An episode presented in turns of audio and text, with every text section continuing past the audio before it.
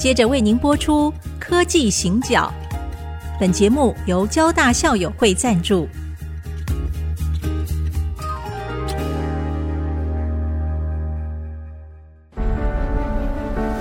从区域情势、产业变迁到文化体验，娓娓道来全球供应链的故事。欢迎收听《科技行脚》。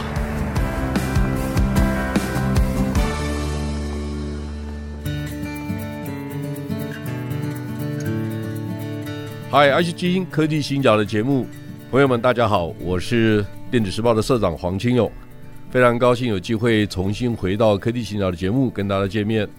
呃，过去我曾经主持过科技行脚大概十年左右的时间，我用不同的角度跟大家分享我的科技的观察，或者是我对旅行上面的一些体会，讲了很多年。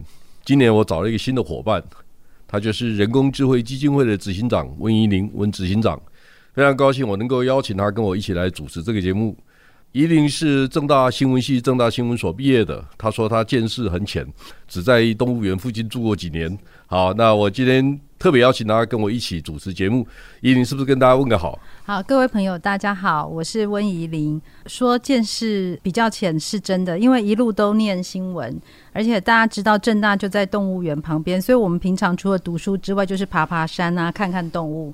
对，所以呢，非常开心，呃，有机会跟社长一起来主持这个节目。可能大家有发现到，为什么需要我来一起加入？绝对不是因为社长的那个专业度不够好，而是呢，因为我们觉得这样的一个节目，它除了非常高的专业，我想这个是毋庸置疑的。但是我们希望在这次新的开始的时候，我们可以多一点点的温度。好，然后呢，我们可以多一点点的交流。好，所以呃，我想我是不是在一开始的时候啊，我就先请问一下社长，呃，因为我们今天是二零二二年一月份，然后第一次复播的节目。好，那新年新气象，我很想要了解哦，在魁违大概四年吧，是不是社长？嗯，差不多是。好，四年之后，为什么社长您会想要重新再开始科技行脚这样的节目？我想先让大家理解哈。未来的十年可能是台湾科技业的黄金十年，但是它的产业结构跟以前不太一样。大家知道，以前个人电脑或手机的时代是品牌驱动的时代，你把大客户服务好，事情就做不完了。是，好，是。因为你知不知道，台积电这家公司贡献了台湾 GDP 的比重大概多少？整个台湾呢？整个台湾吗？啊、坦白说，我不知道。啊、我先跟大家报告哈，GDP 是附加价值的概念。是。那企业的附加价值哈，大概包括几个部分，包括营业净利、租税负担、员工薪资、是折旧、是资金的成本，这几个你把它加起来，财报都有，可以找得到。我大致上算了一下，台积电对台湾的附加价值的贡献率大概百分之四点六，这是第一个概念。第二个概念呢，你知不知道那个苹果对台湾贡献多少？苹果大概最近看了一个数字哈。苹果贡献了台积电营业额的百分之二十五点九，哇，非常哦，四分之一吧，哈。那第二个，你就可以除一下，哎，你发现说，光苹果一个一个客户啊，他就贡献了台湾 GDP 可能一点二、一点三。是。那如果你再把红海啊、大立光啊、嗯、很多相关的公司、零件的公司配套的，包括台湾经济，他们都是瓶盖股，你把它算进去的话，起跳。嗯哼。苹果对台湾的 GDP 的贡献值，对，一定超过一点五。嗯嗯。好，第三个问题，怡玲，我想跟你分享一个观念。好，我是宜兰人，你知道吗？呃，我知道。宜兰有多少人？呃，不知道，我只知道我们彰化有一百万人。我是彰化人。好，那宜兰跟彰化是宜兰大概彰化的一半。宜兰有四十六万人。哦，四十六万。那为什么谈宜兰呢？因为宜兰的所得大概是台湾的中位。嗯，就是中位值，我们大概三万两千块美金，这么算的话，那你就算得出来了。宜兰在二零二一年整个创造的附加价值大概八百多亿美金，是，它是台湾的多少？它是台湾的零点二个 percent。嗯，是。所以呢，苹果的订单是宜兰的七到八倍大。哇哇，这样比较很清楚。哎，你现在很很有概念的，对，是彰化的四倍大。是是，这样比较起来非常对，就大家很清楚了嘛哈。所以。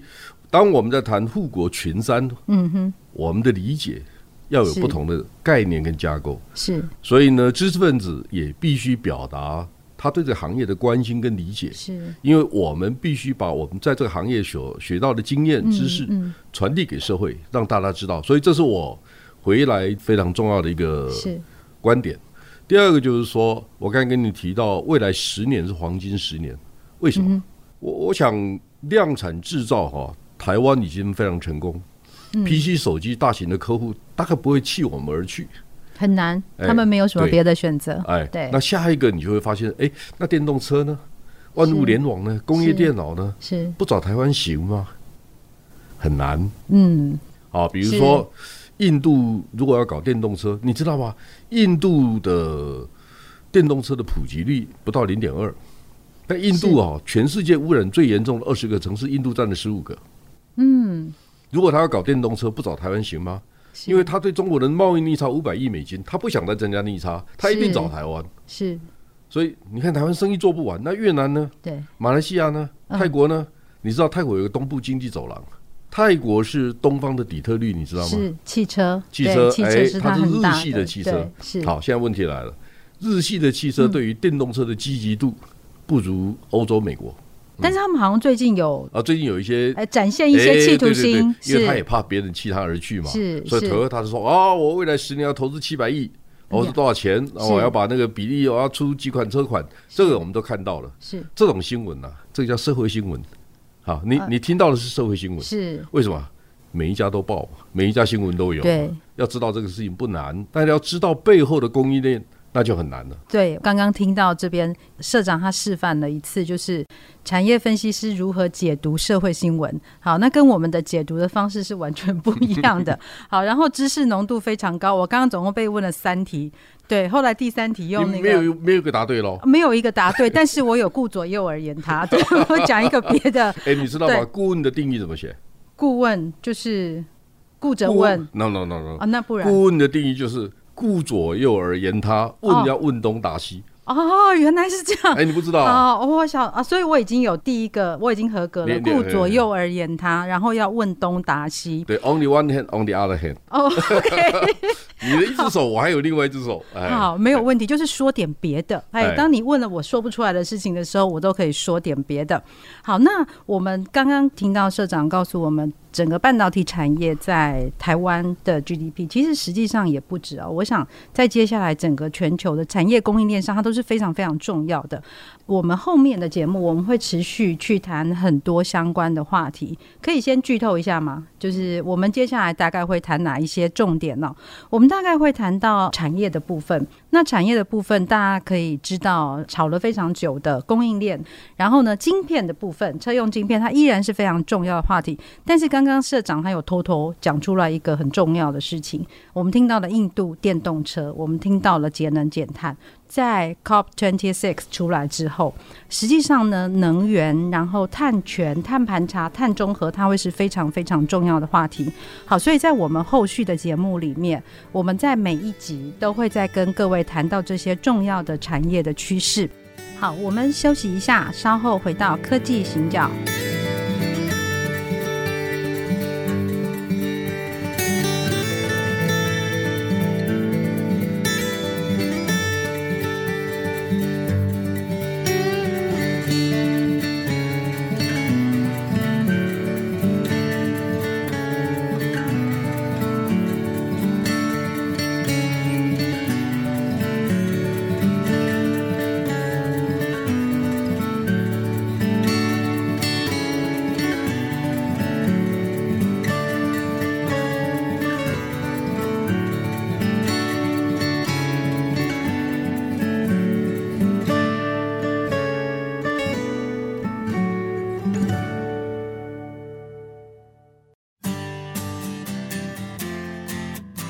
回到科技行脚，我是温怡玲，我是黄清勇。在我们前半段的节目，我们请教了社长为什么会重返科技行脚节目哦。然后，当然我当中有被问倒了好几个问题，但是我也学到了原来顾问呢、啊，最重要就是要顾左右而言他。好，那我想哦，我们这个节目的名称虽然说已经还蛮多年了，但是好像我们从来没有很仔细的去请教过社长哦，就是。为什么会叫做科技行脚？我们先谈一下行脚好了。其实行脚原本的意思应该是僧侣啊出去寻师求法嘛。那大家知道啊，我们大概都听过最有名的那个行脚，应该就是《西游记》了吧？而且他还带了很多的徒弟啊一起过去。这个行脚对于社长来说，你觉得它是一个什么样的意义？我有一次哈听那个林怀民林先在谈他的云门舞集，他说很多人赞美我是大师，他说我不是，我只在庙里面磕菩萨头的工匠而已。他真的讲得很好哈。对我来讲，我一辈子都在做产业分析的工作。其实呢，也很多人赞美我说你产业分析做得很好。那其实呢，我就是把它当成行脚僧一样的工作。我每天一步一步走。是。那除了工作之外呢，我有很好的机会可以去旅行。我在工作了两三年以后啊，有一天就告诉我自己说：“嗯，我将来哈，我要旅行中国一百个城市，我要旅行。”中国以外的亚洲城市一百个，我也要旅行欧美世界一百个城市。为什么是一百啊？因为我觉得 一百大概是我能力范围之内我可以做得到的。哦，那现在呢？现在已经超过了，三个都超过了。显然低估了自己啊。那很高兴，我的旅行跟一般人不太一样，就是说我除了私人旅行之外呢，我有很多机会被邀请去讲课。那讲课对我来讲，我还蛮习惯的哈，就是我生活的一部分。比如说，在 COVID-19 之前，最后一堂去中国大陆的课，我是到苏州，我去参加 Seagate，他在大中华区的整个战略会议，请我去当 keynote，然后呢，他们就因为讲课嘛，一个小时，他就帮我安排在太湖边一个很漂亮的房间，我就每天看着太湖，这样过了两三天，感觉好浪漫。其实哈，我告诉你哈，我还有一次私人旅行。我记得我是台北飞长沙，长沙往北到了洞庭湖畔的岳阳，然后先去看一下洞庭湖，然后往西边我去了张家界，张家界走了两三天以后，那我去凤凰古城，我在凤凰古城住了五天四夜，四个晚上。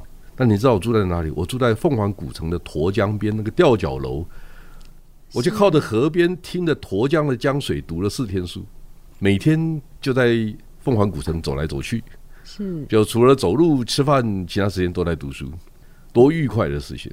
非常行脚的感觉。Yes，然后呢，我又搭了小巴士，从凤凰古城到永州，然后到桂林，到阳朔，回头啊，总共走了十四天。那一次的旅行其实让我印象深刻。那我还有一次，我去成都讲课。我太太不敢去，因为怕高山症。因为我跟她说我要我想去西藏。哦，成都跟西藏还有一点点距离。那边有一条国道，我请我弟弟跟我一起去，我们两个人有伴嘛。那我就跟我弟弟说，不要那么奢侈哈，包一辆车也可以了哈。但是如果我们 join local 的旅行团呢，我弟弟说没问题啊。我们就一路从那个成都大概五六百米的高度海拔，一直到四千七百多米的卡斯拉山。那是整条路段最高的路段，然后我们去的那一那一个季节，正好是十月的最后一个礼拜，所以是封山之前的季节。整个山哇，金黄色的那个松树松叶真漂亮，再加上那个高山的雪水融化的那个那个，他们叫草甸哈，就是草大草皮大草原哈。那一路走过去，你可以看到藏人的生活。然后呢，我们两个台湾人呢，就躲在那个就在整整部游览车里面哈。我们大概是应该唯二的台湾人。那沿路我们先经过哪里？经过经过了大渡河。你知道大渡河吗？我没去过。好，听过没有？有听过，有听过。你知道大渡河有个地方叫安顺场？安顺场是什么地方？你知道吗？十大开十几万人被歼灭的地方，太平天国。哦，太平天国。然后这一路往往西，然后你可以开始爬过二郎山。然后爬过很多很漂亮的，你知道，这过了三千公尺以上的高山，那个空气的清新的程度，水的清新的程度，你一定会一辈子都忘不了。所以有机会旅行啊，其实不用快。我们这样可能搭了好几天的车，其实蛮累的。搭在车上的时候，什么都不要想，就是放空自己，然后看着高山的景色。你想想藏人，然后我们偶尔会几次会停在藏人的聚落里面嘛，你就可以看到藏人的家庭生活是怎么一回事。那个旅行对我来讲也是一个非常特别的旅行。嗯但我享受过非常好的旅行，但是这种旅行蛮艰苦的，跟行脚差不多。啊，的确听起来就是完全是一个行脚一样的，其实是辛苦的，但是你付出了很多的体力。其实我也记得林怀民老师之前我们有聊过，他说他在很年轻的时候他会去走中横，嗯，就不做什么，只是单纯的走路。Yes. 好，然后连走七天，那非常的辛苦，但是就是专心的走路、吃饭跟睡觉。这个其实令人向往，也令人很想现在赶快请年假，好好的去休一下假。但是我我觉得还是要回来一下，因为我们叫科技行脚嘛。好，那科技这件事情呢，那绝对是您的专业哦。在台湾，我想无人能出其右。那我们在二零二二年的第一集节目。我们是不是来谈一下哦？就社长您所看到，二零二二年您觉得比较重要的科技大事会有哪些？可能我们不要太多，因为怕大家一时之间吸收不了。如果我们三件这样可以吗？可以啊。好，三件重要的科技大事。第一个哈，COVID-19 其实影响了我们每一个人的生活之外，它对产业结构也有很大的影响。啊，首先我们看到数据的运算。规模越来越大，所以数据中心、伺服器、半导体都有很大的机会，这是一个我们先看到的机会。第二个，G two，中美的对抗，它其实让全世界的供应链处于紧绷的状态。其实我们未来的半导体的需求可能比我们现在想象还要大，因为将来可能一分为二，所以我们需要备料的，它需求会更大。第三个就是说，因为电动车、物联网这种大环境的改变。会让我们对半导体的需求更多元化，所以大家都知道哈，过去车用半导体的所需要的晶片，大部分是 legacy，就是传统的制程生产出来的。好，那现在慢慢的开始，我们有一些更快的运算的晶片的需求。第二个，我们有广泛差异化、多元性的需求，这两个同时存在。那我们可以看到，台湾特别是台商的系统，过去我们相对来讲。很坦白讲，我们是比较怕中国整个崛起，然后替代了台湾的角色跟地位。呃，这个怕了很多年。哦，但是现在因为中国受到很多的限制，所以反而台湾是一个最好的十年。我我现在比较常到大学讲课，过去十年好像我们也不太知道怎么激励年轻人努力工作，现在呢？大陆在讲，大陆很多年轻人躺平了，躺平，对不对？呃、我现在想到台湾的大学说：“醒过来吧，醒过来吧！现在机会这么多，你怎么不醒过来呢？我们事情事情做不完呢、欸。如果你发现说，台积电说一年要找九千个人，但联发科说两千个人，SML 应用材料可能都说我们要一两千个人，大家知道吗？我有一次到 UL 讲课，发那个 certification 那个那个认证那那家公司啊，我去讲课，我问总经理说：你们有多少人？他说我们上千个人，我说啊，那隔两个月我到 SGS 发那个 ISO 九千那一家，我说你们有几个人？总经理跟我说我们有三千多个人，我好惊讶！台湾的上市柜的电子公司，二零二零年的整个营业额，光电子业是七千九百五十亿美金。我讲二零二一年了哈，二零二一年我稍微算了一下，现在因为年度统计还没出来，我稍微算一下，大概成长率在百分之十五上下。所以呢，我们二零二一年整个电子工业上市柜公司的总营业额会在九千亿美金左右。大家都知道，台积电去高雄以后，房地产涨了。大家都知道，新竹的房地产里面也蛮贵的。好，这因为我们的资本的集中或产业结构的变化，就是三个我想跟大家讲的。那另外一个比较社会性的问题了，哈，就是说，在美国你要进入百分之一的年所得最高的百分之一，你大概需要多少钱？五十万美金，好，是。那他们算不算现代的贵族？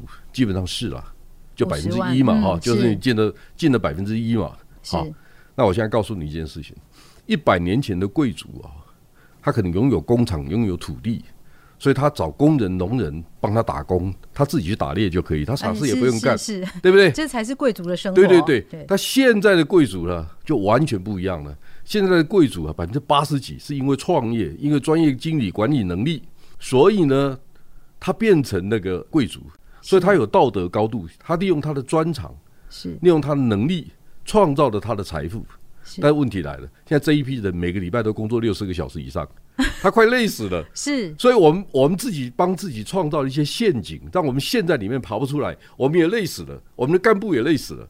所以我们现在开始想想办法去创造新的价值，那个价值，是在科技以外的价值，这是我想在科技行脚里面跟大家分享的。是，所以其实科技行脚我们谈的不会只是科技，我们谈的是怎么样在你的工作、你的生活，甚至于你的读书、你的旅行之间求得平衡。好，谢谢社长跟我们的分享。那我们今天节目的时间就要到此告一段落。非常期待下周可以继续跟大家见面，也欢迎大家可以在 IC 之音官网可以随选随听之外，也同步在 Apple Podcast、Google Podcast 上线。那欢迎上 Podcast 来搜寻科技行脚，要记得要按下订阅，才能够不错过每一集节目。今天节目进行到这里，谢谢大家收听，我是温怡玲，下周一同一时间再见。本节目由交大校友会赞助播出。交大校友会经营方针：创造被利用的价值。